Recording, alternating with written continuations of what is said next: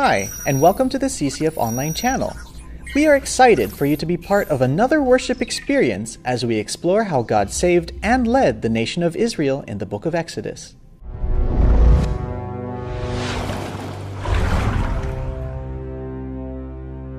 We pray that what you learn here today will deepen your relationship with Jesus. Enjoy the message. Um, my name is Mark Ko. I'm here to testify on what God has done and, and is still doing in my life. I grew up in, in what I believed a normal Chinese Filipino household. We are well off and respected by other families because of my grandfather's achievements and different or, in different organizations and foundations. It made me proud that our family name was well known in our community. We were financially blessed and we lived a comfortable life.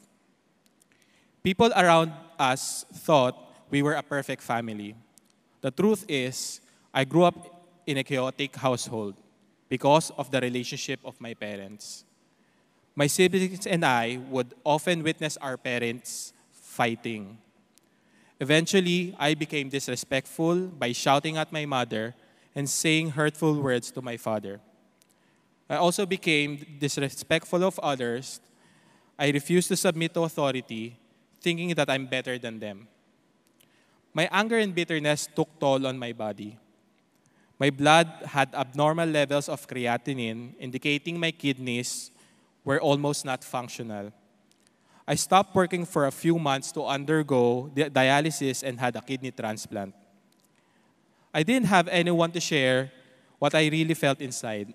But by God's grace, a family friend of ours gave me a book by Rick Warren entitled Purpose Driven Life. I learned that life is not about me, but about a God who loves me and has a purpose for my life. That I'm made for eternal things and my real home is in heaven. Thus, I discovered why I can't seem to be really satisfied and happy in this world even if I have all the things I needed and wanted in my life. I thought I knew God by then. But a few weeks after finishing the book and without a guide and a community, I got back to my old self. Years passed, I got married and had my first child. I thought everything would be perfect. I didn't realize that my feelings of anger and bitterness would affect my family, my own family. My focus was to provide and earn lots of money because I thought it would give my family joy. I was wrong. My wife and I often fought in front of our son, much like my parents did. We tried to fix our relationship, but nothing worked for us. I got to the point that I told my wife to go back to her family and didn't want to come home anymore. Then a friend of mine invited me to CCF St. Francis. I went and attended with my wife. After the service, I felt peace in my heart. Because of this, attending Sunday service became a regular practice for us. We started to attend seminars and joined a discipleship group. However, even while we were attending Sunday service and our D group regularly, I was living in sin. I was even in an adulterous relationship at that time. I was just a church goer. No real change has taken place in my life. On one Sunday service, I was enlightened when the pastor said that a lot of Christians don't take God seriously. It dawned on me that I really don't love God, but because, uh, because I love my sin more. I asked myself, if I am really a Christian, why don't I follow Christ? By God's grace, I began to read and study God's Word for the very first time.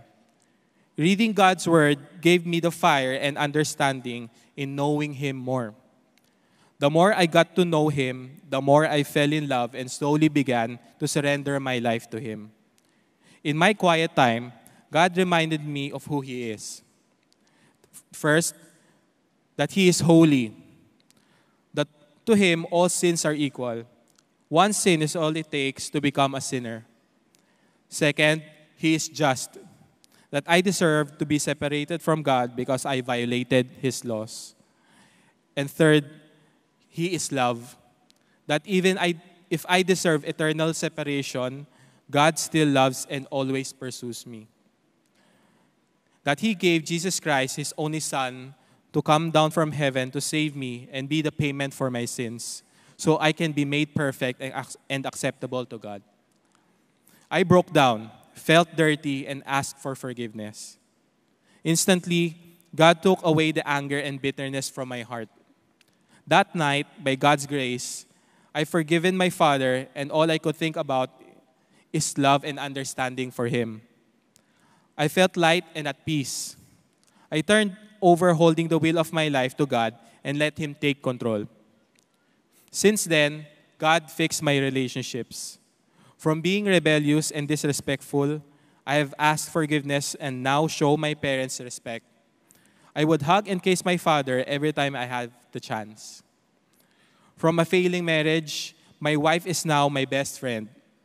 We are now closer and more intimate than ever. We are also homeschooling our two children. From an ordinary churchgoer, I am blessed to volunteer in an ushering ministry and leading a Bible study with my mother and brother. And from being angry and bitter all the time to seeing God's marvelous works of love in awe and appreciation.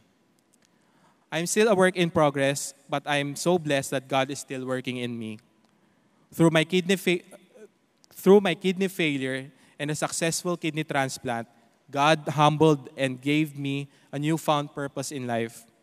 He also gave me a spiritual family through my D group who inspires and shows me God's love. I am secure that even if all else fails, my Father in heaven will never leave me or forsake me. This is my story, life story, and to God be all the honor and glory. Praise the Lord. Yun po yung ating pong pasanin, yun ang ating panalangin para po sa ministeryong ito, that we may see lives being transformed as they come to know Jesus Christ. Amen po. Tayo pong lahat ay tumayo, tayo po ay manalangin. Let's pray for Mark. Uh, talagang samahan siya ng Panginoon Diyos and praise God also dahil si Mark did not grow by himself. No? Siya po ay kasama ng isang D group. Kaya lang po, since kanina pa sila umaga, yung D group leader niya, umuwi na eh, no? O, kaya po, we encourage you to really grow with us in a small group. Okay po ba yan? Tayo po'y manalangin. Father in heaven, we are so thankful, Father God, on how you have healed Mark and how you have healed not only his physical body, but most especially, Father God, his spiritual life. Lord, salamat po for delivering him, Father God, from sin. Thank you, God, for allowing him to understand the blessing of salvation that comes only through Jesus Christ our Lord. At hiningi po namin, Panginoon Diyos, that his testimony will allow also to bring more people to your very presence, O God, that they too will experience you, Jesus. I pray to protect him, O God. I pray to protect his family. I pray, Father in heaven, to use him mightily, Father God, for your kingdom. And thank you, Lord God, for allowing his life to be a picture, O God, of love love that comes from you. Thank you, Lord God, that indeed as you have fixed his relationship with you, you also have fixed, Father God, his relationship with his parents, Father God, with his wife, and with the whole family. Thank you, Jesus, for your faithfulness. Continue to uphold the life and the work that you have, that you have started in him. Thank you, Jesus. Thank you, Lord. Allow him to be fruitful, Father God, in his life. Thank you, Jesus. And Lord, we also lift up to you, Father God, our brethren who are suffering, Father God. They are being persecuted from different places, oh God. And thank you even, Father God, for giving us the privilege of worshiping you in this very comfortable place, Father. Lord, hinihingi lang po namin, aming Ama, to strengthen our brethren wherever they are, oh God. At alam niyo po kung ano mga bansa yon. Alam niyo po yung mga bansa, Panginoon, na inuusig sila dahil sa kanilang pananampalataya. Alalahanin niyo sila, Panginoon Diyos. Tulungan niyo sila aming Ama that they will not give up, Father God, on the faith that they had received from you. At gayon din, Panginoon, hinihingi po namin na kumilos din kayo sa bansa namin, aming Ama.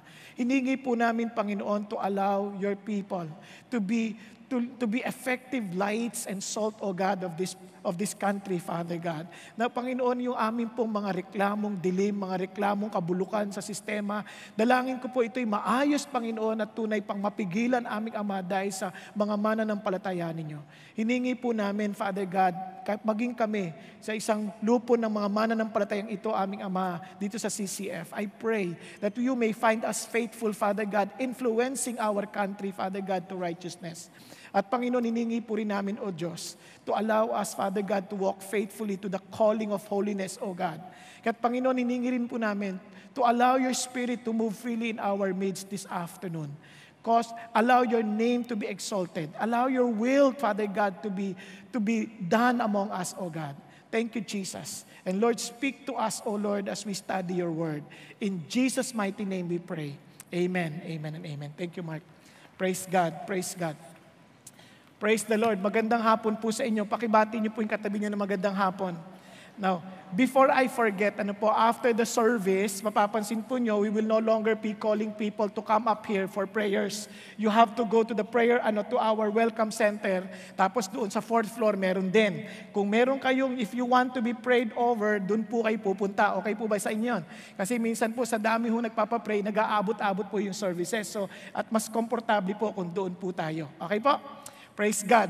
Tayo po'y magpapatuloy na sa ating series, sa ating pag-aaral ng Exodus. Exodus. Praise God for this book. This book really pictures our spiritual journey. Tingnan po natin ulit, mabilisan lamang po. Sabi natin, this book spoke about slavery, then salvation, then sanctification. Mapapansin po yun, this is our story. Most of us, we didn't even realize that we are enslaved by sin. Kaya ho naalala niyo po, sabi po ni Paul, For the good that I want, I I want, I do not do. But I practice the very evil that I do not want. Sabi niya, but if I'm doing the very thing I do not want, I'm no longer the one doing it. But sin which dwells in me. Tingnan niyo po yung iyak ni Paul. Sabi niya, Wretched man that I am, who will set me free from this body, of, from, from the body of this death? Ganyan po ang karanasan ng maraming tao na hindi na na, naiisip. Iisip lang nila, bakit ganito pa? I'm trying my best to be good and yet I could not. Bakit ganon? Ginipilit ko na maging maayos sa buhay, pero hindi pa rin ako maayos-ayos. I attended all kinds of seminars to be better. Hindi pa rin nangyayari. Bakit? Sabi ni Paul, hindi niya naintindihan, nabibihag tayo. And praise God, just like the Israelites, they could not free themselves. God sent Moses. Amen? Ganon din po sa atin, we cannot free ourselves and God gave us His Son, Jesus Christ. Kaya ang karugtungo niyan, hindi ko na nilagay, sabi niya, thanks be to God through Jesus Christ our Lord. Now, ito pong maganda. After the deliverance, after that they were freed from being slave to, ano, to Egypt, ano pong ginawa ng Diyos? God gave them, and God brought them, uh, Moses brought them to Mount Sinai, at dun sa Mount Sinai, God gave them the Ten Commandments. Okay? Ito po yung Ten Commandments, at yun po ay ating pinag-aralan. We did a series on this commandment. Ngayon, to wrap up, last week, Pastor Peter emphasized that the summary of this commandment has something to do with love. Kaya tingnan niyo po ah, loving God, dun po sa una, then loving your neighbors. Kaya ho, nung tinanong ho si Jesus, yun din ho ang kanyang summary. Later, I will go back to that. Pero after giving these Ten Commandments, ito po ang matinding pangyayari. Let's go to verse 18 of Exodus. All the people perceived the thunder and lightning flashes, and the sound of the trumpet, and the mountain smoking, and when the people saw it, they trembled and stood at a distance. Nanginig sila sa takot. Can you imagine, pagkabigay ng commandment ng lahat, tinabi, no? Biglang, Ganyan, no? Parang walang tulog nun. Hindi pwede. Bakit hindi pwede? Nakaka... Bilang yung bigla kang kidlatin, bigla kang kulugin ng sabay-sabay, tapos biglang umuusok pa yung bundok. E tapos may trompeta pag hindi maintindihan ko saan ang gagaling.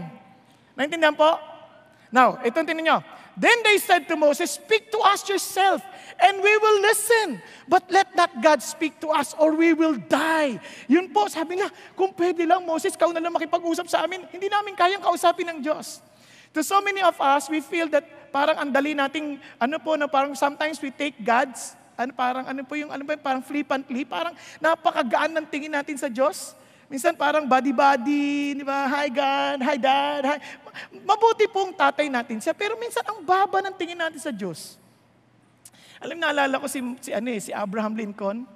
When they read the Word of God, all of a sudden, while the congregation, the congregation was seated, si Abraham Lincoln tumayo. Tayo siya. Pag tayo, sabi niya, Sir, you don't need to stand. No, no, no, you don't understand. When I am about to stand to speak, not to give my address, as I walk to the podium, people will stand to give respect to me. Hello? Andiyan pa ba kayo? Sabi niya, paglalakad na ako tatayo doon, tatayo yung tao para igalang ako. Sabi niya, ngayong itatay at babasahin ng salita ng Diyos, dapat ko ring igalang ang Diyos, kaya tumayo siya. Kaya hayaan mo ako. Alam niyo, niisip-isip ko minsan sa atin, eh, paano kaya tayo? Ano? Pagbasa ho ng salita ng Diyos, tulog na agad. Nakuha niyo ba yung sabihin? Friends, I'm not judging you. I know some of you are tired, some of you are weak, some of you have just eaten your lunch, and you just love to sleep. Pero ang tanong ko lagi ito, how do we really respect our God? Kaya ito biglang pinakitakot nila eh. Pwede ba? Moses, ikaw na lang makipag-usap sa akin. Tapos ito pa, tinan niyo po. So the people stood at a distance while Moses approached the cloud where God was. Pwede ba? Moses, dito, diyan ka lang. Alam niyo ho, ito ang problema. Ano po ba ang motibo ng Diyos when He gave the commandment? Hindi ho para sila'y matakot. Ngunit para maintindihan nila anong ibig sabihin ng pagmamahal. Amen po ba? Bakit ko nasabi yon? The commandment was for them to have the right relationship with God. For them to have the right relationship with people. Yun ang idea ng Diyos. Kaya when Jesus Christ summarized the commandment, ito sabi niya, Teacher, which is the great commandment in the law? And he said to him, You shall love the Lord your God with all your heart, with all your soul, and with all your mind. At sabi ganon, this is the great and foremost commandment. The second is like it. You shall love your neighbor as yourself. On these two commandments, this depend the whole law and the prophets. Now listen to this. Pag narinig natin yung Ten Commandments, loving God, loving your neighbor with all of our hearts, be honest. Hindi nyo ba nafe-feel na minsan nakaka-frustrating? Parang, Di ko masunod. Bakit sabi mo sa katabi mo? Yung feelings mo. Hindi mo ba na-feel na minsan parang natatanong sarili mo, am I really a Christian? Parang pag nakikinig sila, parang sila kinig ako, parang di ko alam bakit ganun. Wala akong ganung excitement. Hello? Na, naintindihan po ninyo? Ay, may good news ako sa inyo mamayang konti, pero pakinggan nyo ito mabuti. Ang idea ng Diyos, when He gave the commandment, para mahalin ng Diyos. Do you think by telling you, pag lang, yung kanyari ganyan, sila natakot, pagkasabing ganyan, ma-encourage ka bang magmahal sa Diyos? Do not, ano, eh, do not make any graven image. You shall not take the name of the Lord in vain. Parang puro do not, do not, do not. Tapos parang pag binabasa pa ng mga pastor at mga nag-ano, nakakatakot, thou shall not make any other. Parang galit eh, di ba? Parang, Paano ka may in love sa ganun? Gusto mo ba pag may nanligaw sa'yo, tanggapin mo ang pagmamahal ko, kundi, yari ka sa akin. May in love ka? Pag-isipan niyo mabuti. Hello?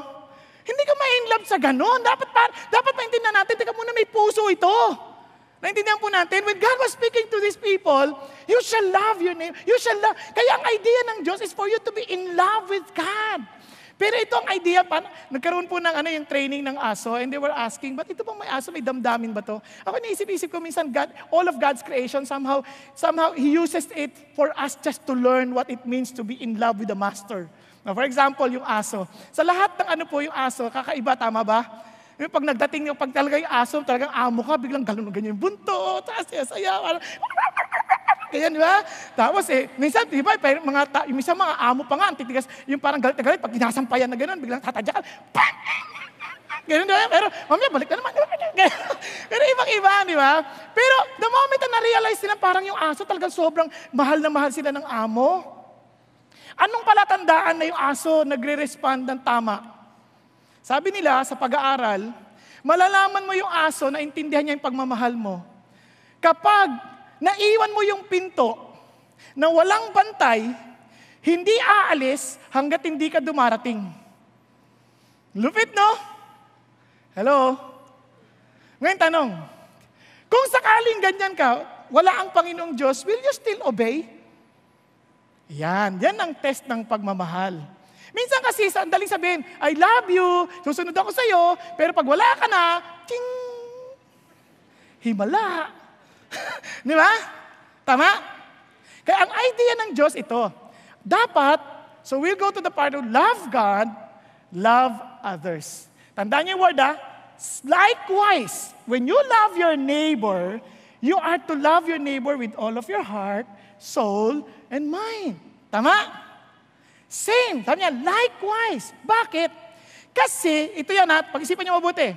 You cannot love your neighbor if you do not love yourself. Tama ba? Kasi love your neighbor as you love yourself. You do not really love yourself if you do not love God. Naintindihan natin? Kasi may kulang. You cannot say, kasi maraming tao, they they thought they loved the, ano, the people. Kaya magpapa-birthday, for example, mag, magtukukuha ng mga orphans, papakainin birthday. Pero in reality, hindi nila dahil mahal nila yung kapitbahay or yung tao. Mahal nila sobra yung sarili nila. So they want to earn merits para ma, ma, ano, ma, ma-earn yung merits para matiyak nila, langit sila. Hello? Andiyan pa kayo? Pero wala rin silang, wala rin silang pagtatanong kung ano yung gusto ng Diyos because they don't really love the Lord. Ang kanila lang, I want to make sure that everything is fine with me. So sa madalit salita, hindi mo talaga mahal. Kasi Cassie, ganda-ganda yung nag-seminar sa atin, si Cassie. Sabi niya parang ganito yan, parang manliligaw. Di ba, nagkagusto ka sa, anyari sa babae. Sexy siya. Ting, check. Mahal ko to. Di ba? Ang ganda ng kilay. Ting, check. I love this woman. Ganyan, I love this lady. Check yan. Just grabing kong kumain, ang hinhin. Hindi makaubos ang isang order. Check! Nakakatuwa. Di ba? But kung hindi nagsasalita, grabe.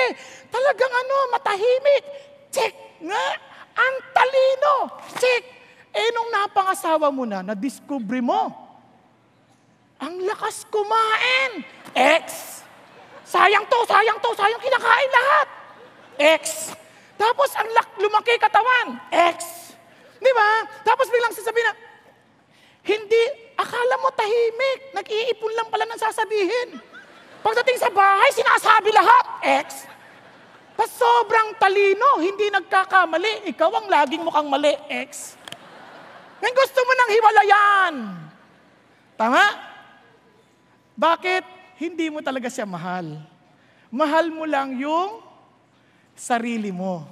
Because you want someone that will satisfy you, not someone that you want to enhance. Amen?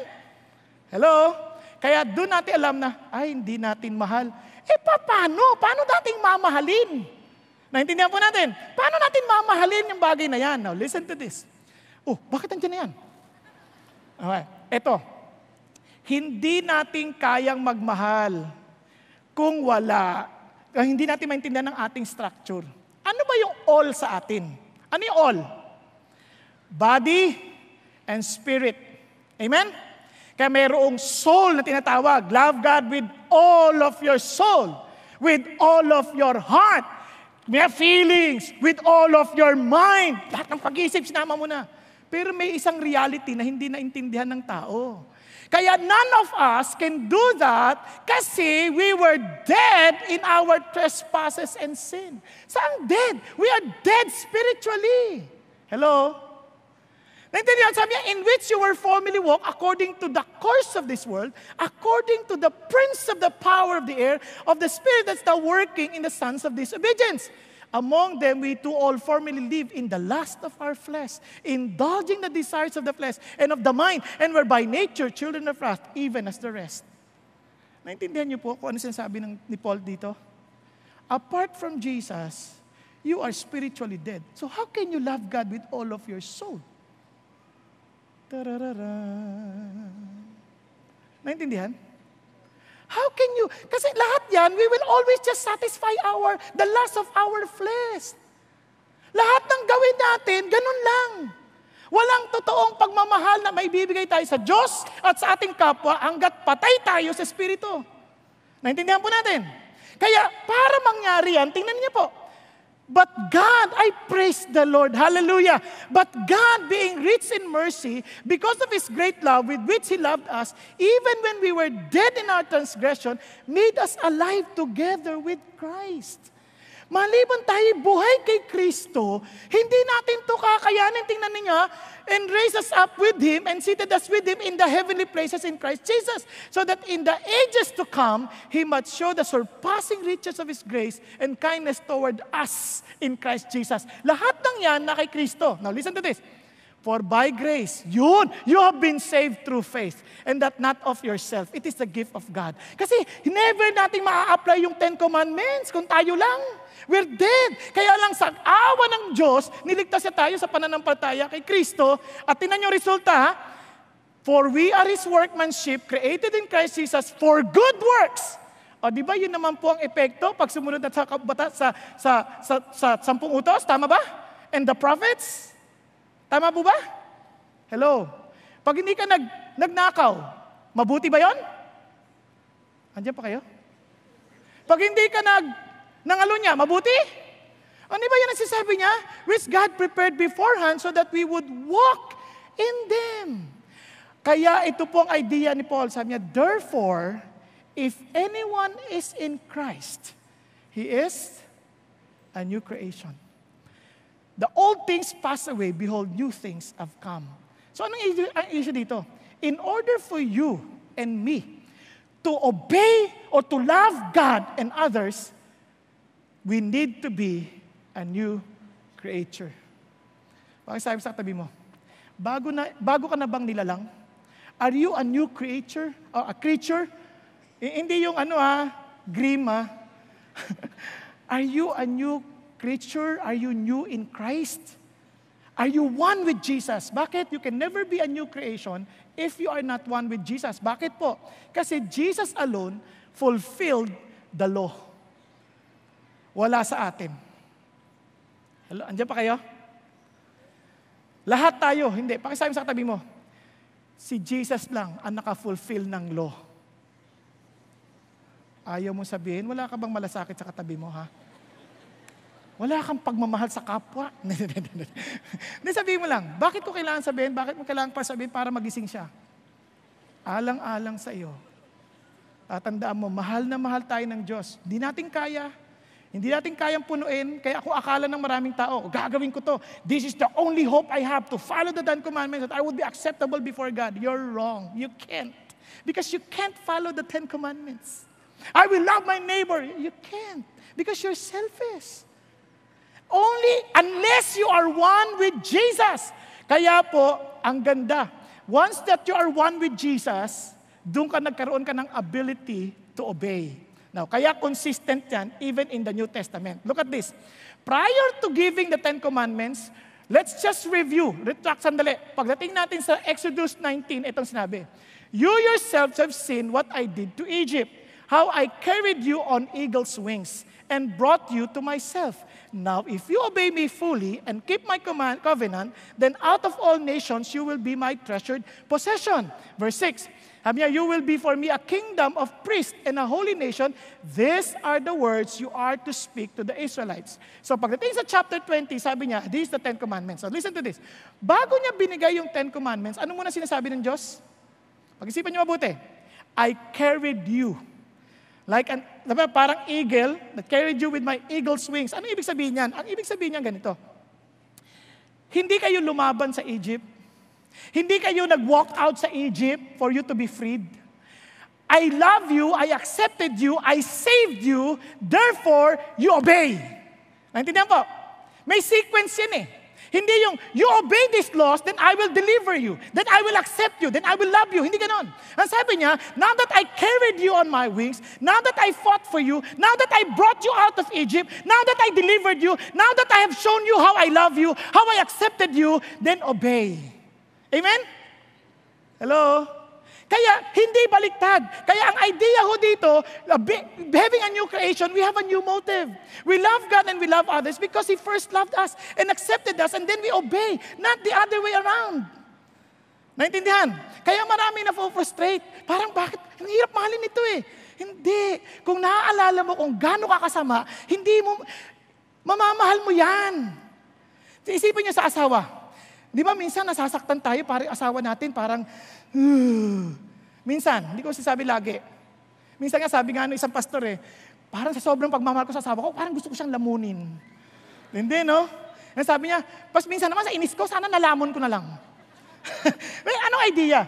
Pero yung punto ganito, kung, kung iisipin mo na parang ang bait-bait mo, ang galing-galing mo, talagang minsan ang mapufrustrate ka sa ibang tao. But if you know where you came from, you know how our parang state prior to Jesus salvation, eh palagay ko, biglang maisip, ano namang karapatan ko para maliitin ang taong ito? Eh masama din ako eh. Tama po? Hello? Tingnan niyo yung katabi niyo. Sabi mo sa kanya, masama din ako. Niligtas ako ni Jesus. Ba't di mo masabi? Kala mo, mabait ka, no? Maraming tao, kala niya mabait siya eh. Nang masabi sa kanya, alam mo, masama rin ako. Kaya naintindihan kita kung gaano ka kasama.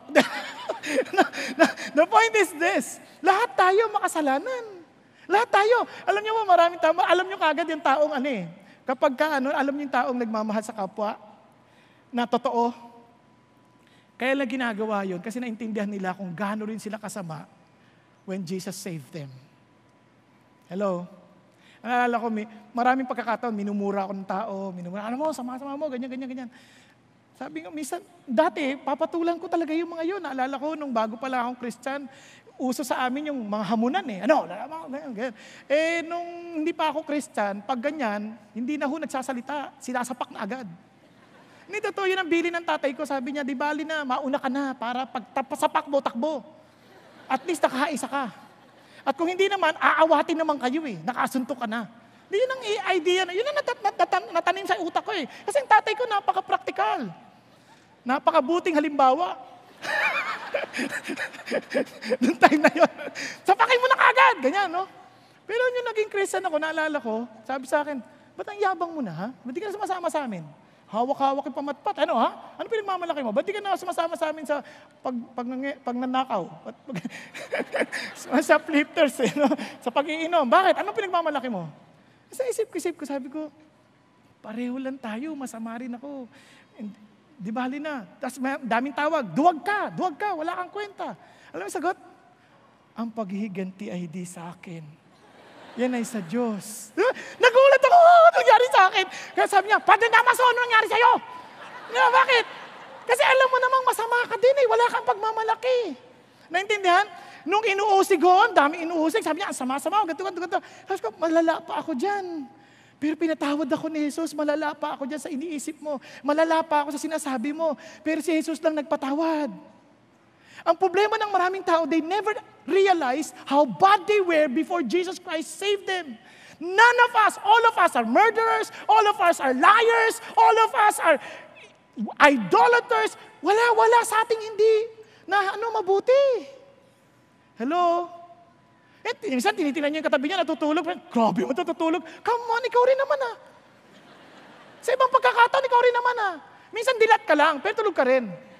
So pare-pareho lang tayo. Kahit ako nagpipreach, minsan tulog ako eh. Joke lang.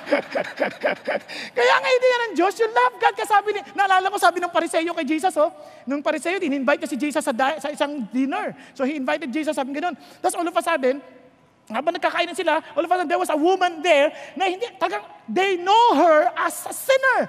Hindi ko alam kung anong klaseng babae siya. Some of them, some scholars said that she was a prostitute. Maaring, maaring naman, hindi siya prostitute. Maaring, basta sobrang sama, maaring chismosa, mga ganon. Hindi natin alam. Basta, ang description sa kanya, that woman was a sinner. Ano sabi ng Pharisee? If Jesus knew that she was a sinner, uh, he would turn her away. Parang ganon ang dating eh.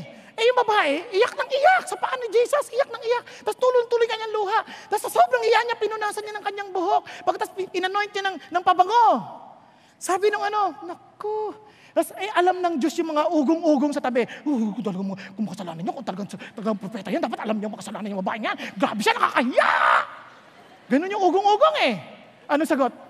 Sabi ni Jesus kay Peter, halimbawa may may utang sa'yo, malaking utang isa, isa mababang utang. Ano sabi niya? At parehong pinatawad. Sa palagay mo, sino magmamahal ng matindi? And look at what Jesus said. Luke 7:47 For this reason I say to you her sins which are many have been forgiven for she loved much but the but he who is forgiven little loves little. Hello. Ang maraming pagkakataon, hindi natin nakikita ang totoo nating pagkatao sa harapan ng Diyos. The Israelites saw God. And when they saw the Lord and they were so afraid and said, Moses, hindi namin kayang kausap si God, ikaw na lang. Sa totoo, hindi pa nila nakikita si God eh. Thunder pa lang yun, tsaka lightnings. At smoke. Pero natakot na sila. Minsan we are so proud about ourselves because we compare ourselves with other people instead of comparing ourselves with God. Ang sabi ng Diyos, I have forgiven you. I have accepted you. I have loved you. To many of us, we feel that we, God can never bless us because we are, we are bad. Ang sabi ng Lord, come on. Minahal kita, hindi na mabait ka. Minahal kita at niligtas kita. Ngayon, sunod ka na. Okay po ba yan? Hindi pa baliktad. Hindi sunod ka para pagpapalain ka. Hindi. Halika dito. Pinagpala na kita, sunod ka na. Okay pa? At itong ganda. Gusto niya pa, may intimacy. Katinan niya po ang sabi niya. Let's continue. Sabi niya, you yourselves have seen what I did to Egypt and how carried you on eagle's wings and brought you to myself. Look at the words. Now, if you obey me fully and keep my covenant, then out of all nations, you will be my treasured possession. Ano sabi ni Jesus? You see, He owns everything. So ito si God. As a king, as a king, He owns everything. But sabi niya, but I want you to understand that you will be my treasured possession. Alam niyo, mahirap maintindihan ito, pero kung, sa, kung sino sa inyo ng Toy Story, Okay. Sino hindi nakapanood ng Toy Story? Kawawa naman kayo. No, no. In Toy Story, ito ay kwento ng mga laruan. Parang yung laruan nabubuhay. Sila Woody, si Woody yung ano, parang cowboy. Di ba? Taka si ano, basta yon. At marami pang iba, si Potato Head, mga ganyan. Ano? Doon sa Toy Story 3, sila ay parang ano eh, na, na, naitapon sa isang ano, na hindi sinasadya kasi hiniwalay niya si Woody. Eh. Kaya lang napasama siya, mga kaibigan niya yung mga toy na yon. Tapos napunta siya doon sa isang mga laruan din na pina, meron nagkukunwaring mabuti, ang pangalan niya ay Lotso. Ewan ko, pamilya kay kay Lotso, yung bear. Ang para siyang lots of hug ang tawag kasi doon, bear. Lots of hug there. Kaya ang kanyang palayaw, Lotso. Okay? Na ito na. Di, si Lotso, Feeling niya, he was rejected by his ano, yung master, kaya feeling, wala siyang pagmamahal. Pero si Woody, sobrang kanyang taas ng kanyang pananampalataya doon sa kanyang boss, sa kanyang, sa kanyang owner, si Andy. Kaya nga may tatak pa sa, ano niya, sa sapatos niya, Andy. No? Ano sasabi niya? Hindi siya nawawala ng pag-asa. He will do everything just because he wants to please his master, Andy. And he trusted so much his master na hindi sila basta pababayaan. Tama? Alam niyo, nung pinanonood ko yun, it may be parang, wow, corny naman, parang may laruan, may buhay. But it speaks so much about us. Parang may theology siya na parang we all are created by God. He owns everything and yet, He treasured this person. Eh parang ito, parang pinili ka niya, parang ikaw, ikaw, ikaw, ikaw. Anong pangalan niyo po, Nay? Ano po? Telma. Sabi niya, Telma, I know you what? If you follow me, if you trust me, come on, I will my treasured possession. You will be my treasured possession. Kahit na pag-aari ko silang lahat, you will be so special that you will, that you will sense how I love you. Amen po?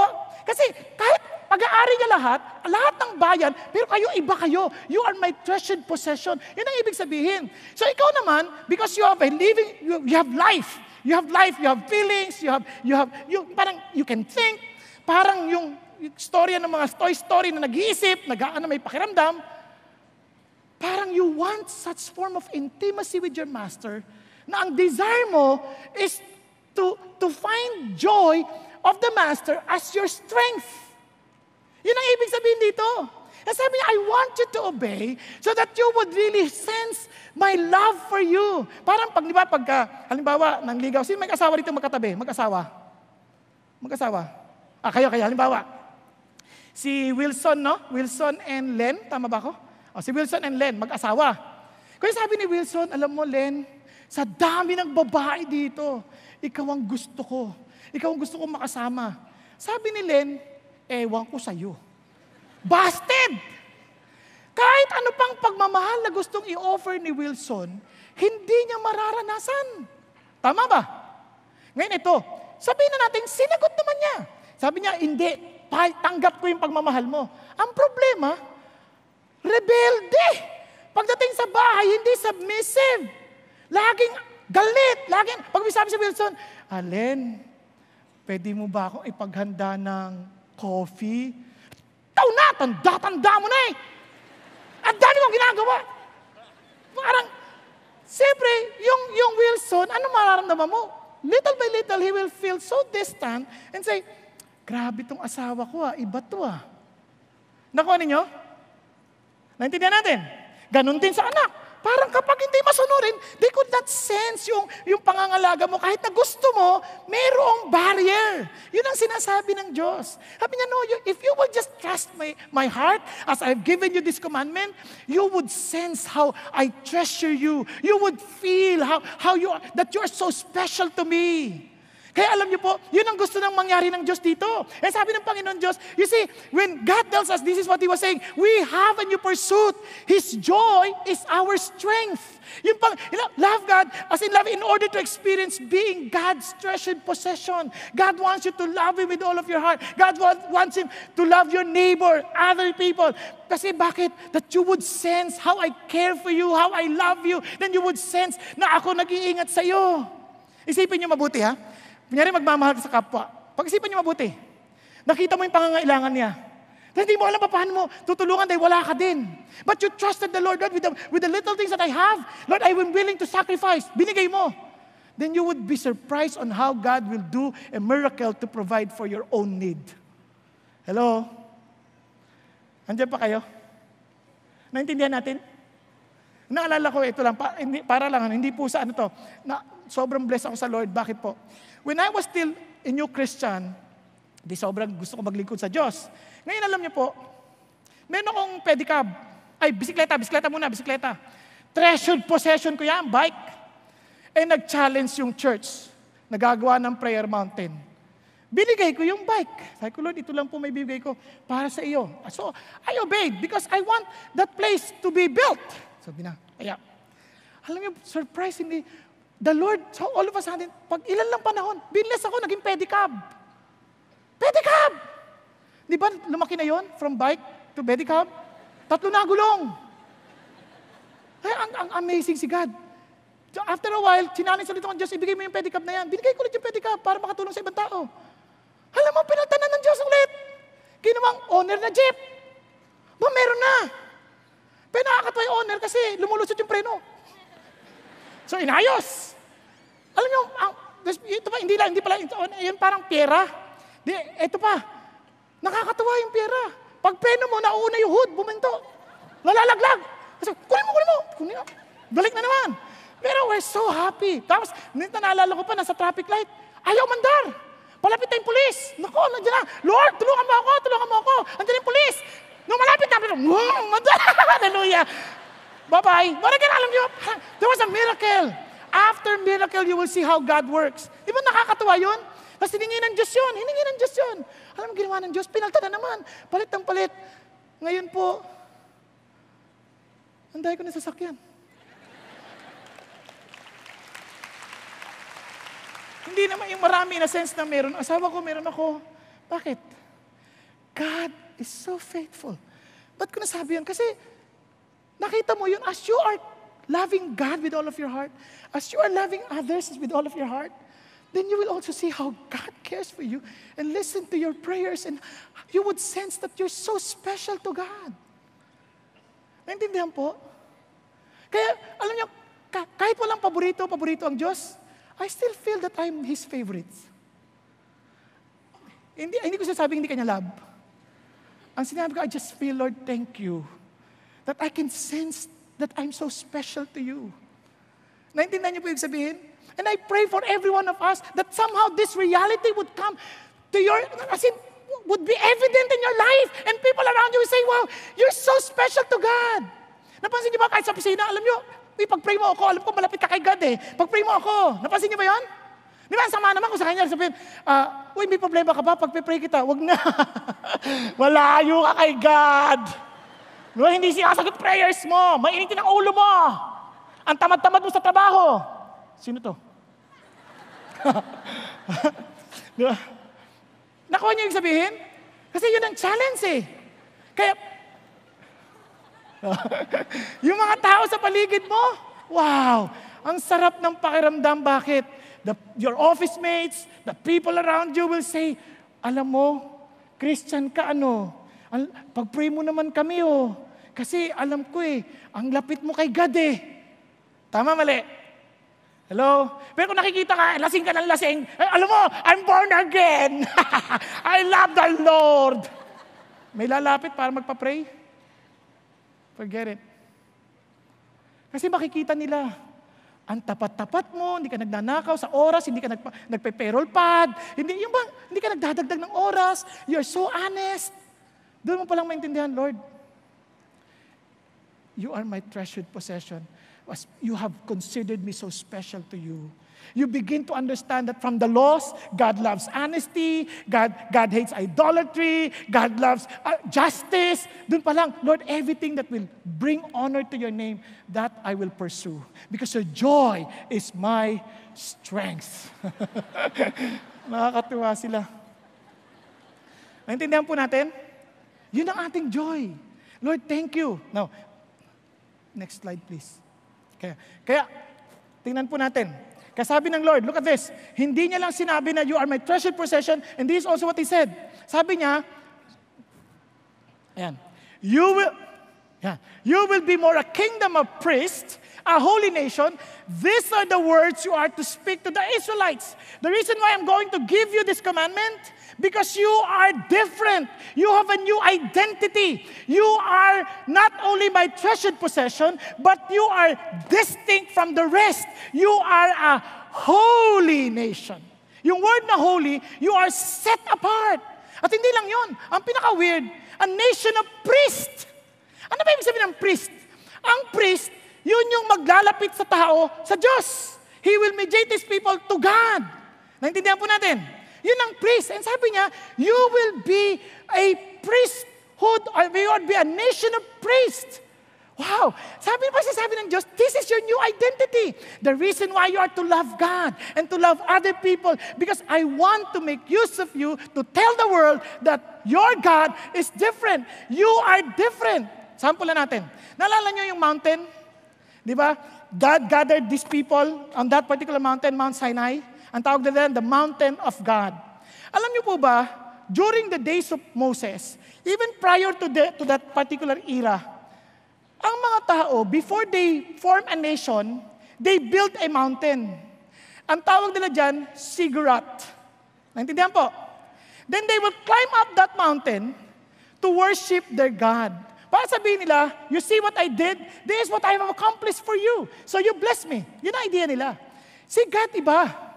He built the mountain, he came down, and met the people. Baliktad. Itong nation na to is different from the other nations kasi siya yung lumapit. Kakaiba, no? Ito yung, kaya marami sa atin, ang utak natin sa Diyos, yung tayo lalapit, magpupursige tayo para makalapit sa Diyos. Luluhod tayo, lalakad tayo ng paluhod para maging kalapit. Hindi ganoon ang Diyos. Siyang lumapit. Nalala niyo yung kantang Forever Grateful? He did not ano? I, I did not seek for Him, but He came to me. Alala nyo? I'm forever grateful. Sabi ko, ito yung amazing sa Diyos. Look at the humility of our God. Sabi niya, no, I'm calling you to be my priest. So my laws are different. So when, gave, when God gave the details tungkol po sa laws, ano mapapansin nyo? Kaya ito pong idea ng Diyos. We have a new identity, a new nation, a holy nation of priests. So you love God and love others because you are now a new person with a new citizenship. Iba yung rules ng mundo natin. We may be in this world, but we are not of this world. Amen po? Ulitin ko. Nandito tayo sa mundo, pero hindi yun ang ating batas na sinusunod. Ang batas, yung batas ng Diyos. Bakit? Because we have a different citizenship. We belong to the kingdom of God. Naintindihan po natin. Andiyan pa kayo? Ganyan ba yung kingdom ng Diyos? Ah, hallelujah, saya-saya. Ganun ba? Hindi, iba talaga. eh. Bakit? Tinan nyo ha. Itong kingdom na to, kakaiba. Bakit po? Tinan nyo ha. For example lang, during those days, pag Hebrew ka, Hebrew slave ka, eh, pag slave ka, you are treated as a property. Wala kang karapatan. Kaya galing sila sa slavery, tama? Sabi ng Lord, iba kayo. If you buy a Hebrew slave, he shall serve for six years. But on the seventh, he shall go out as a free man without payment. Kasi yung mga Hebrew na ito, ito po yung mga marahil na baon sa utang, wala silang pambayad, so I will just serve you. Di pwede ka na maging property. Pero sabi ng Lord, wag ganon. May dignidad ang mga tao yan because for me, they are all important. Regardless of their position in life, they are important to me. Naintindihan po natin? Pakisabi sa katima mo, you are important to God. Kaya ito mga slaves na ito, they may be slave, but to God, they're so important. Kasi sabi niya, huwag niyong palalagpasin ng anim na taon. If ever they will decide to be with you permanently, it is their decision. It is, you will not force that issue to them. Tama? At isa pang nakakalungkot, ang mga babae, kung slave ka, property, mas malala pag babae ka pa. Pag babae ka pa, mas malala. Ang mga babae nun, second class lang yan. Para silang property din, na mas mababa. Ngayon isipin niyo, slave ka na, babae ka pa, pero to God, hindi. Tinasabi niya, If she is displeasing in the eyes of her master, who designated her for himself, then she shall let her be redeemed. He does not have authority to sell her to a foreign people because of his unfairness to her. Pansin niyo, ha? God is so concerned na, ay, wag mo yan ibebenta sa ibang tao, ha? Kasi kailangan ma-redeem yan. Ibig sabihin, importante sa akin yan. Kaya mapababae yan, mapalalaki yan, importante sa akin yan. Di ba? Ang sarap isipin yon. Lahat tayo importante sa Diyos. Di ba minsan iniisip natin, ay, pa- babae, hindi importante, o lalaki. Hindi, lahat yan importante sa Diyos. So yun ang kanyang pananaw. Kaya sa mundo, sa citizenship natin, we are important to God. Now listen to this. Ito pa ang maganda. If however man, ay, dara, pagdating, pag, pati sa ano ha, pati sa, sa issue ng justice, sabi niya, if ah, however man acts presumptuously toward his neighbor so as to kill him craftily, you are to take him even from my altar, that he may die.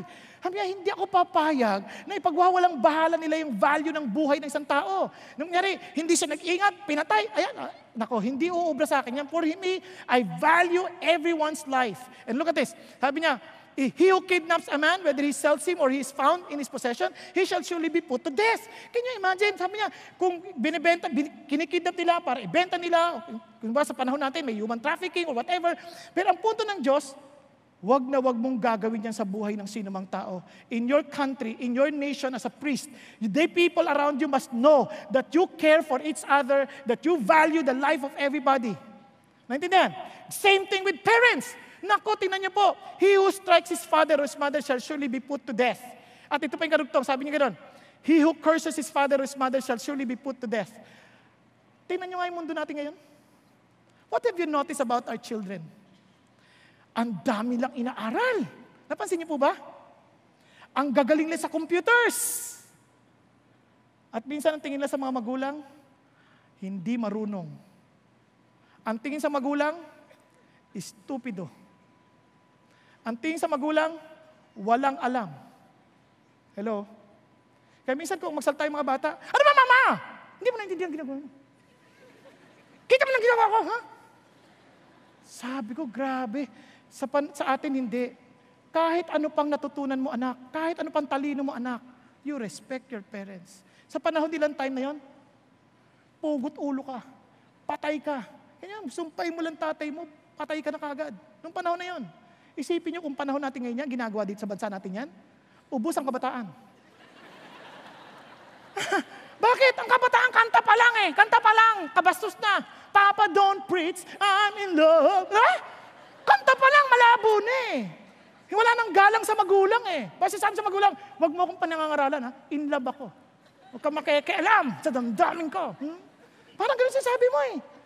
Ano ka ba? Wala ka pa nga makain. Humingi ka pa ng baon sa magulang mo eh. Sasabihin mo, Papa, don't preach. I'm in love. Di ba? Eh, Batuin kaya kita hanggang mamatay. Ano sabihin? Buti na lang, walang ganyan ngayon. But what the Lord is telling us, in this nation of priests, in the nation that belongs to God, because a new creation, we respect our parents. Amen po? Mga anak, kung katabi niyo yung magulang niyo, sabi mo, Ma, sorry kung na-disrespect, na-disrespect kita. Pa, sorry kung na-disrespect kita. Pakasabi mo. Diba? Ma, sorry. Praise God. Yun ang ating bayan. No? Ano pa? Ano pa nakita natin? Tingnan natin. Tapos sabi niyo, pag may nag-away, if, um, if men have a quarrel and one strikes the other with a stone or with his fist and he does not die but remains in bed, anong gagawin? If he gets up and walks around outside of his staff, then he who struck him shall go unpunished. He shall only pay for his loss of time. He shall take care of him until he's completely healed. Yung panasaktan mo. Ito about injuries naman. Kung masaktan mo naman, sabi niya, yun na wala niyang oras, bayaran mo. Tsaka alagaan mo siya. Ano ibig sabihin dito? Ito yan ha, tingnan natin. But if there is further injury, then you shall appoint, look at the words, penalty, life for life, Next verse, eye for eye, tooth for tooth, hand for hand, foot for foot, burn for burn, wound for wound, bruise for bruise. Bakit ganun ang sinasabi niya? Ba't ganun sinasabi niya dito? Ba, tinan nyo ha, tayo po, kag gumanti tayo, hindi gusto natin pantay. We always want to give more pain to other people. Pag sinundot ka sa mata, gusto mo dalawang mata sa sundutin. Tama ba? Pag pinatay ka, o kunyari, nasapak ka, gaganti ka lahi, naubusan ng lahi. Di ba ganun tayo? Para sinasabi ng Diyos, ano ba kayo? Huwag ganun. Kung ano lang yung dapat, nakarapat dapat, yun lang ibigay ninyo. Kung baga, kung life for life, in fact, sa New Testament, hindi na nga ganun eh. Pag sinampal ka sa kanan, ibigay mo yung kaliwa. Hindi bigyan ng kaliwa. Ah. Ibig, ibigay ang kaliwa. Magkaiba. Kasi iba eh. Lord, sinapak niya ako sa kanan. Pag tumama sa gitna to, lagot siya sa akin. Hindi naman yun ang issue rito eh. Ang issue rito is what is just you. Paano na yung tama? Yun ang, parang ito ay full of justice. Yan ang punto ng Lord. In this citizenship, you are to practice justice. You are to practice mercy. You are to practice humility. Amen? Iba yung rules. Now, look, look at this. Hindi lang yun. Bawal ang, hindi, hindi mabuti. Hindi ba, hindi mabuti ang hindi nag-iingat. If a man opens a pit or digs a pit and does not cover it over, and an ox or donkey falls into it, ano sabi niya? If a fire breaks out and spreads to thorn bushes, lahat pati yan. Sabi niya, surely make restitution. Nakas, nakasunog ka, nakahulog ka ng tao, nag, naghukay ka, hindi mo, sabi niya, kailangan mong pagbayaran. Ano pinupunto ng Diyos? Dito sa, sa nation na ito, nag-iingat tayo dahil nag-iisip tayo ng malasakit sa ibang tao. Tama? Alam niyo po ba, kahit sa service na ito, tingnan niyo katabi niyo, paalala mo sa kanya, kapatid, huwag kang mag-iiwan ng chewing gum sa ilalim. Biruin niyo, dito tayo-tayo na lang. Minsan yung chewing gum na sa ilalim, iniwan. Yung isang tao nakaputi, lumuhod pa naman. Pag tayo, oh, hindi na makaalis, anong nangyari? Nakadikit na. Yun yung walang pag-iingat. Minsan, alam niyo, ito lang po, simple lang naman ang buhay eh. When you use the restroom, just imagine somebody else will use after you. Di ba? Iwanan mo na malinis. Ah, aaminin ko sa inyo, minsan pag nagsisi, ano ko, nililinis ko pa yung lababo ulit. Unti sililinisan ko, alang-alang sa susunod. Kasi inisip ko, para sa kanya, hindi siya mahiya, para hindi siya mandiri. Pero mo kung nag-LBM ka na, pagpasok mo gano'n, punong-puno, oh, paano ito? Di ba? Ang hirap-hirap naman nun. Wala kang puso. Yan ang sinasabi ng Diyos in this nation, we care for each other. Amen? So, ito pa, tingnan nyo ha, hindi lang yung ibang tao, tingnan nyo. Pati, pati pag, kunyari, mayroong inintrust sa'yo, ninakaw, ikaw pa magbabayad. Meaning, pag inintrust sa'yo, treat it as if it is your own. Grabe, pag nanghiram ka ng bagay, isipin mo, iyo yan. So, ingatan mo. Huwag mong bara, parang, parang bahala na. Hindi ganoon. If you lend money to my people, to poor among you, You are not to act as creditor to him, you shall not charge him with interest. Ito yung pag nangangailangan, tapos ng utang, huwag mo nang pa-interesan. Yung iba, yung iba pina 5'6", yung iba mas malala pa, 5'8", 5'9", ang tatangkad. Grabe. Nangangailangan na nga eh. Tapos yung collateral, sabi pa nga yung collateral, kung ano sakali, yung cloak niya, pinleds niya, isauli mo sa gabi kasi giginawin niya, kawawa naman. Sa madalit salita, ito pa, pati sa false report, Huwag kang magsisinungaling. Huwag kang magpapapeer pressure sa ibang tao. Sabi niya, you shall not follow the masses in doing evil, nor shall you testify in the dispute so as to turn aside after a multitude in order to pervert, pervert justice. Wala yan. And sabi niya ganoon, nor shall be partial to a poor man in his discipline, or in his dispute. And look at the words. Then even with your enemies, if you meet your enemy's ox or his donkey is wandering away, you shall return it to him. Now, uy, yung baka ng ano, nawawala. Iha mo, sa kaaway natin yan. Hindi ganon. Sauli mo pa. Hindi kailangan maging donkey pa yan, mapa, mapa-ballpen yan, mapagamit yan. Ibigay mo sa kanya. Hindi itatago pa para magdusa. Itago mo. Di ba? At ito pa masama, kapag nakita mo pa yung donkey niya na parang hirap na hirap dahil sa daming bigat na balaho, ano sabi? Tulungan mo. Huwag sabihin, eh kaaway ko yan, bahala sa buhay niya. Hindi ganon. Sa madalit salita, treat others as you want to be treated. Amen? That's the rule of our nation. If you belong to the nations of priests, ang sabi ng Diyos, you show care and concern towards one another. Tingnan mo yung katabi mo. Nakita mo siya inaantok? Bigyan mo siya ng balikat mo. Nandito ka na. Sige na. Magkababayan naman tayo. Di ba? Ah, naku, yung sabihin, kaya pagdating sa parking, magbigayan na kayo. Umauna ka na. Sige na. Salit-salit. Hindi nag-uunahan. Tapos pag, pagka nagbangga, ano ba? Baybulan na. Wala mag ganon. Christian tayo eh. How would they know we're different?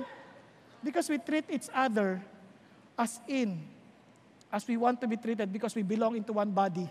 Nakita niyo po ba? Na, ano ba kayo nakita na yung kanang kamay nagalit sa kaliwa, ginugulpi kaliwa? Sino nasaktan? Pareho. Ikaw rin masasaktan. Dahil tayo magkasabahagi sa isang katawan, we belong to one nation, we care for each other. We care for the left hand if it's in pain. Ang sakit, huh, anong ginagawa ng kanang kamay? Automatically, hinihimas, hinihipa ng bibig, minsan dinidilaan pa kung mainit. Di ba? And that is exactly what God expects of us. Now, look at this. But you are a chosen race, a royal priesthood, a holy nation, a people for God's own possession, so that you may proclaim the excellencies of Him who has called you out of darkness into His marvelous light. Paano yan? Sabi ng Bible, you were once not a people, but now you are the people of God. You have not, you have not received mercy, but now you have received mercy. So, sabi niya, Beloved, I urge you as aliens and strangers to abstain from fleshly lusts which wage war against the soul. And sabi niya ganoon, kaya ho, and kaya importante to, hindi na yun to satisfy ourselves. Always be of service, showing mercy as we have received mercy from God. Amen? And now, let's continue. Mabilis na lang.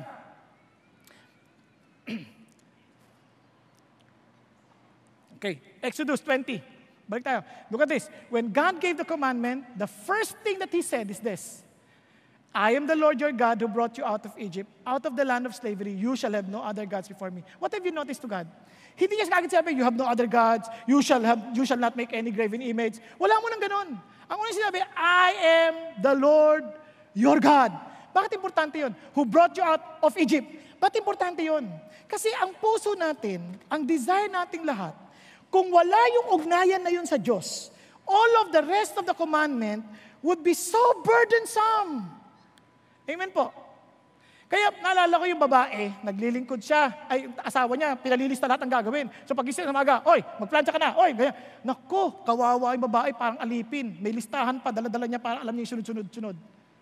Until yung asawa namatay. Siyempre, ano pa aasahan mo? Lagi mo inapi yung babae, mamamatay ka kagad.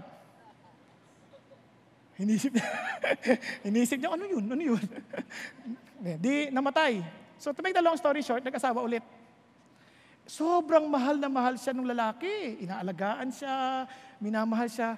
Surprisingly, itong babae, talagang pinaglilingkuran niya asawa niya. Dahil sobrang pagmamahal niya, parang sa kanyang puso niya, this is the heart of my, my, my, my, my, my husband. Alam niyo, as he was, ano, parang, nag, ano yan, nag, nag, nag, ano, nagwawalis. Napulot niya yung papel. Ay, ito yung papel. Sabi niya, alam mo, ginagawa ko to nang wala na yung papel sa asawa ko dahil mahal na mahal ko siya. Sa madalit salita, ganito yan. If you do lie, it is simply because you don't love God. Tama? Pati pag disorganized ka sa oras, hindi ka makarating sa time, hindi dahil sa hindi ka marunong mag time, nag, ano, time management. Ang totoo niyan, yung approval ng tao, yung men's approval, naging Diyos-Diyosan mo. Kasi hindi mo mahal si God. Kaya minsan nagsisinungaling tayo, nagnanakaw tayo, because we, sometimes we do, we do not give to others, we, are, we cannot be generous. Why? Because we feel that our wealth is our security. Nawala na yung heart natin sa Diyos.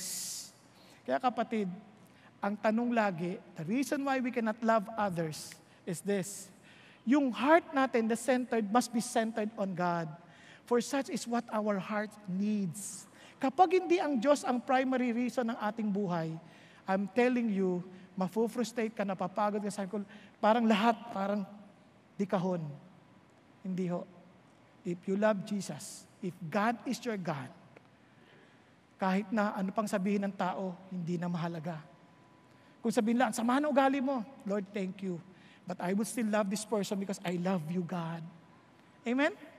Yung asawa mo, hindi submissive. I cannot love her. Come on. Lord, I love you, God, and I will love my wife because I love you, God. Amen po. Pakigising mo yung katabi mo, sabi mo, katabi, katabi. Gigisingin kita because I love God. And I love you, brother. Tama ba? Hindi, hindi ikaw yun. Ito, ito, ito. Dito. Sorry, sorry, sorry. Dito. Naintindihan natin? Na last, last. Now, let's continue. Kaya, look at this. Kaya yung law tells us talaga ito yon. He was, sabi ni Jesus, look at this. He was, sorry, 21 please. Hindi ko kasi nagko-coordinate itong dalawa. He was my commandments and keeps them is the one who loves me. And he who loves me will be loved by my Father, and I will love him and will disclose myself to him. Friends, if we love Jesus, ano gagawin natin? We will keep his commandments. Amen? Now let's jump to, let's, let, let's go to the last. Exodus 24 verse 7. Ang sabi ng Lord, yan. For not, Exodus 24, 7. Ito po, I still love them. Because I love Jesus. now, then he took the book of the covenant and read it in the hearing of the people, chapter 24. And they said, all that the Lord has spoken, we will do, and we will be obedient. Ganyan tayo eh. Susundin namin lahat! Lord, susundin namin lahat. Alalang-alala ko si Peter. Ito ang pagkakaingatan ninyo, kapatid. Don't you assume that you can do it. Si Peter ganyan din, hindi kita iiwan. Kahit anong mangyari. Even to the point of death. Ano nangyari? Nung nakita niya ginugulpi si Jesus, ano sabi ng servant? Kasama ka niya, no? Hindi ko siya kilala, no? Choose me? Tama? Ano inulit pa? Hindi, kasama mo siya. Sinabing hindi. Kulit ito, chismosa. Galit na galit. Oh, Siyempre, wala yan sa Bible, dinadagdagan ko lang para maintindihan ninyo. Pero alam nyo, Ganyan-ganyan tayo eh. We always promise, Lord, I will do everything. Come on. Be honest to God. Be humble before the Lord. Why don't you just tell, Lord, I cannot do everything. It's so hard. My heart cannot do it. But pwede mo naman sabihin yan eh. Pero si masabi ng Lord, in-confirm yung covenant. Let's go to the next verse. So Moses took the blood and sprinkled it on the people and said, Behold the blood of the covenant which the Lord had made with you in accordance with all these words. Alam niyo ba yung covenant na yon? Hinat ko, hahatiin yung hayop. Ipa-sprinkle yung dugo sa kanila. Para sabihin sa kanila, if you don't obey, you will all be dead. Just like these animals. Yan sinasabi niya. Ganun mag-confirm ng covenant. Now look at this. Then Moses went up with Aaron, Nadab, and Abihu, and 70 of the elders of Israel. Dinala sila Lord sa mountain, and they saw the God of Israel. They didn't see the face of God, they just saw the, yung, maybe the feet, and under his feet there appeared to be a pavement of sapphire as clear as the sky itself. Grabe, patay sana sila. Yet, he did not stretch out his hand against the nobles of the sons of Israel. And they saw God, and they ate and drank. Itong amazing sa Lord. The, the, the blood that was placed upon them, parang kinover sila nung sin. It was, the, the animals had to die for them to be covered. Kahit na hindi nila kaya, sabi ng Lord, hindi nyo kaya, but you see, I have to do something to cover you dahil alam kong hindi nyo kakayanin. And alam niyo po ba, Jesus Christ fulfilled exactly this scenario in order for all of us to be acceptable before the Lord. No, no amount of promise before God na sasabihin mo, Lord, I will promise that I will follow you, I will obey you. Hindi, hindi ganun ang blessing ng Diyos. Ano sasabi ng Diyos? You enter into my covenant believing that Jesus Christ did what you cannot. Naintindihan po natin. And this is what He said. Look at this. We have a new covenant, covenant with Jesus. So we love God and love others because this is a sign of being part of the new covenant we have with Jesus. Ano sabi ng Lord? Tingnan nyo ha? Luke, Luke 20, 22. And when he had taken some bread and given thanks, a picture exactly of drinking. Kasi yung drinking na yan, drinking and eating, yung hospital, sabi we're friends. Come on, we're friends. And that is exactly what Jesus said. And he broke it and gave to them, saying, This is my body, which is given for you. Do this in remembrance of me. Then verse 20. And in the same way, he took the cup after they had eaten, saying, This cup which is poured out for you is the new covenant in my blood. Anong ibig sabihin ng Diyos? Friends, it was made clear before us. We cannot promise anything na magagawa natin at masusunod natin lahat. But one thing for sure, sabi ni Lord, you are with my new covenant. If you belong to Jesus, anong covenant na yon? Hebrews 10, This is the covenant that I will make with them. After those days, says the Lord, I will put my laws upon their heart and on their mind I will write them. And sabi niya, he then says, and their sins and their lawless deeds I will remember no more. No, now where there is forgiveness of these things, there is no longer any offering for sin. Wala na ibang paraan para mapatawad tayo, only with the blood of Jesus. And look at this.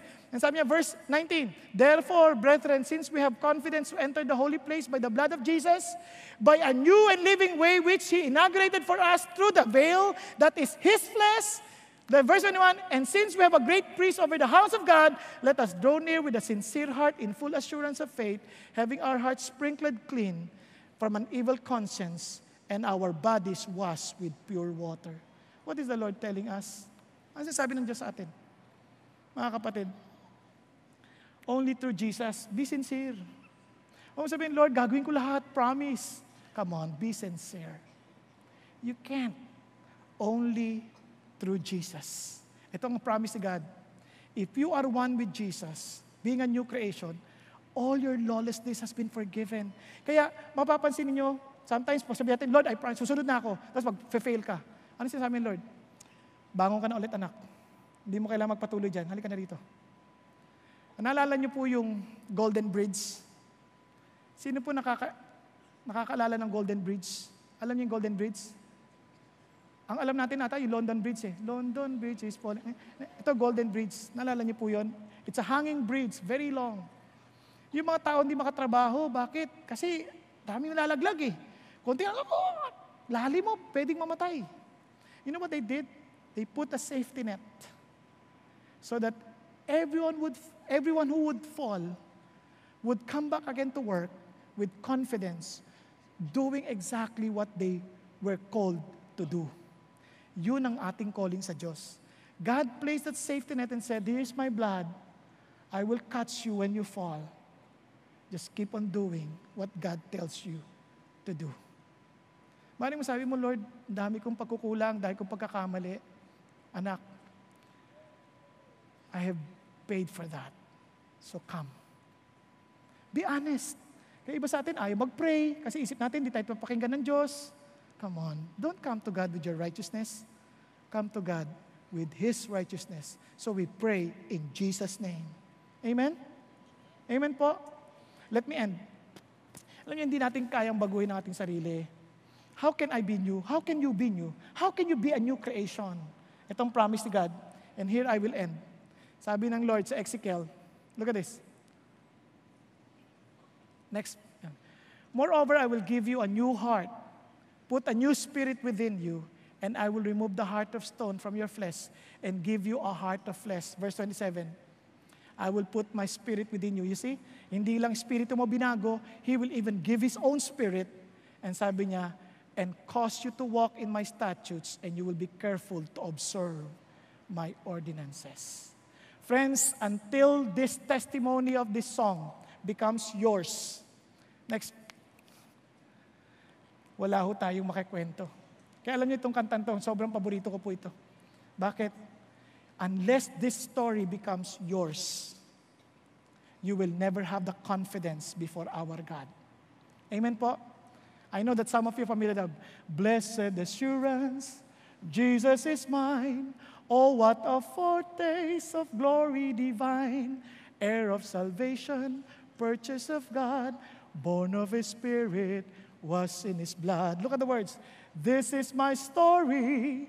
This is my song. Praising my Savior all the day long. This is my story, this is my song, praising my Savior all the day long. Yun ang dahilan, kapatid. Why are you so excited every, come, every Sunday? Why? Lord, this is my story. This is my song. That's why I hope that most of you are excited to praise God. Why? This is my story. This is my song. I know, yung, yung Lord, excited ako to read your word, to follow you, to love my neighbors. Excited ako to serve other people. Why? Because this is my story.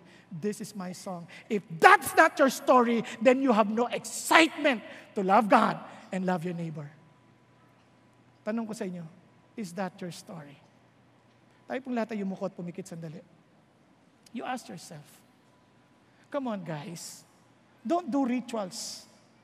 Don't come here doing the regular rituals every Sunday, singing to God, praising His name, but the heart is so far away from God because this is not yet your story and this is not yet your song.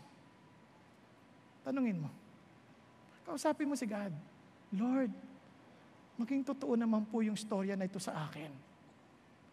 Ayoko na po ng religious practice. Gusto ko po ng reality ninyo. That I may love God and love others because I've experienced to be a new creation. Tayo pong lahat ay pumikit.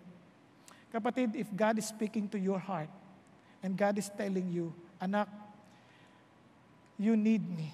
You cannot love me just the way I wanted you to love me unless you acknowledge deep within your heart that you need to become a new creation. And you can never be new until you are one with Jesus. And acknowledge that you need Jesus in your life.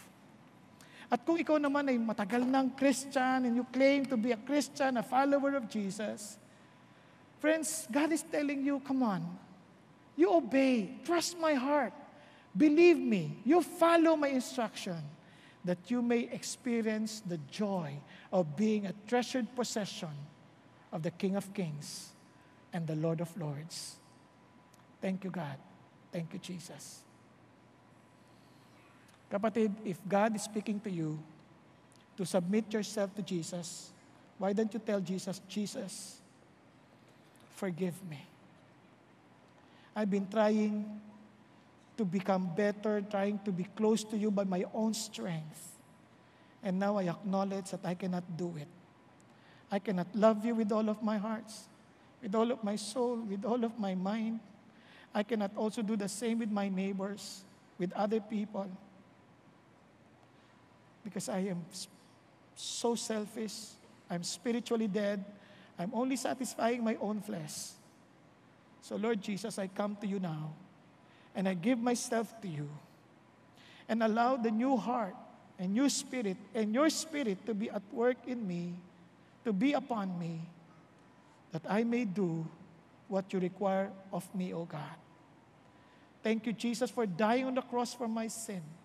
And thank you that you rose again from the dead to give me a new life, that I can also declare with confidence that I no longer live, but Christ who lives in me. Thank you, Jesus, for loving me as I am. And thank you, Jesus, that you will transform me to become a person that you wanted me to become. Thank you, Jesus. Thank you, Lord. And Father in heaven, I pray for every one of us here in this place, for every family we represent, O God. I pray, Father God, that we may truly come before you with confidence, with a sincere heart, that knowing, Lord Jesus, that we obey because we love you, because you first loved us, O God.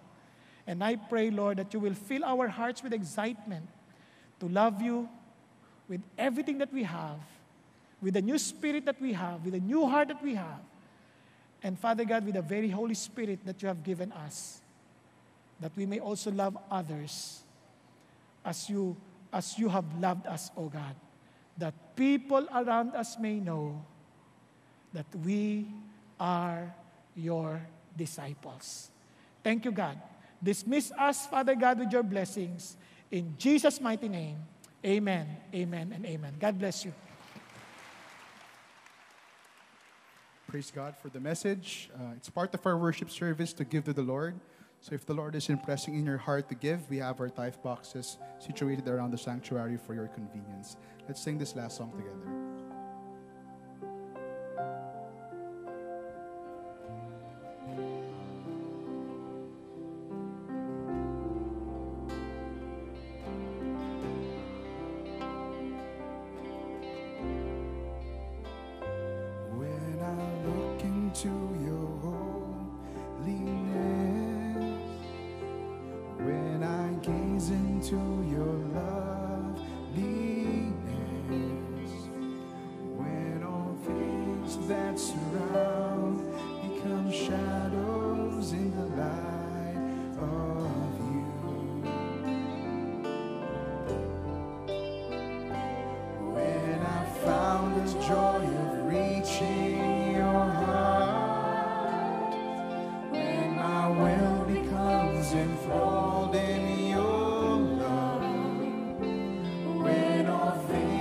That surround become shadows in the light of you.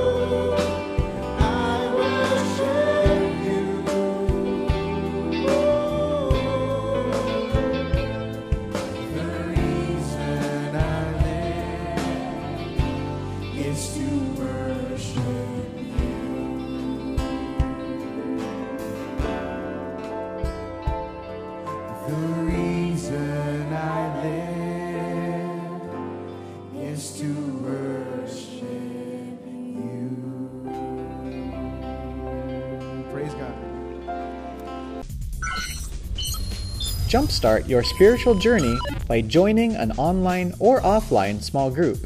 Go to ccf.org.ph slash dgroup.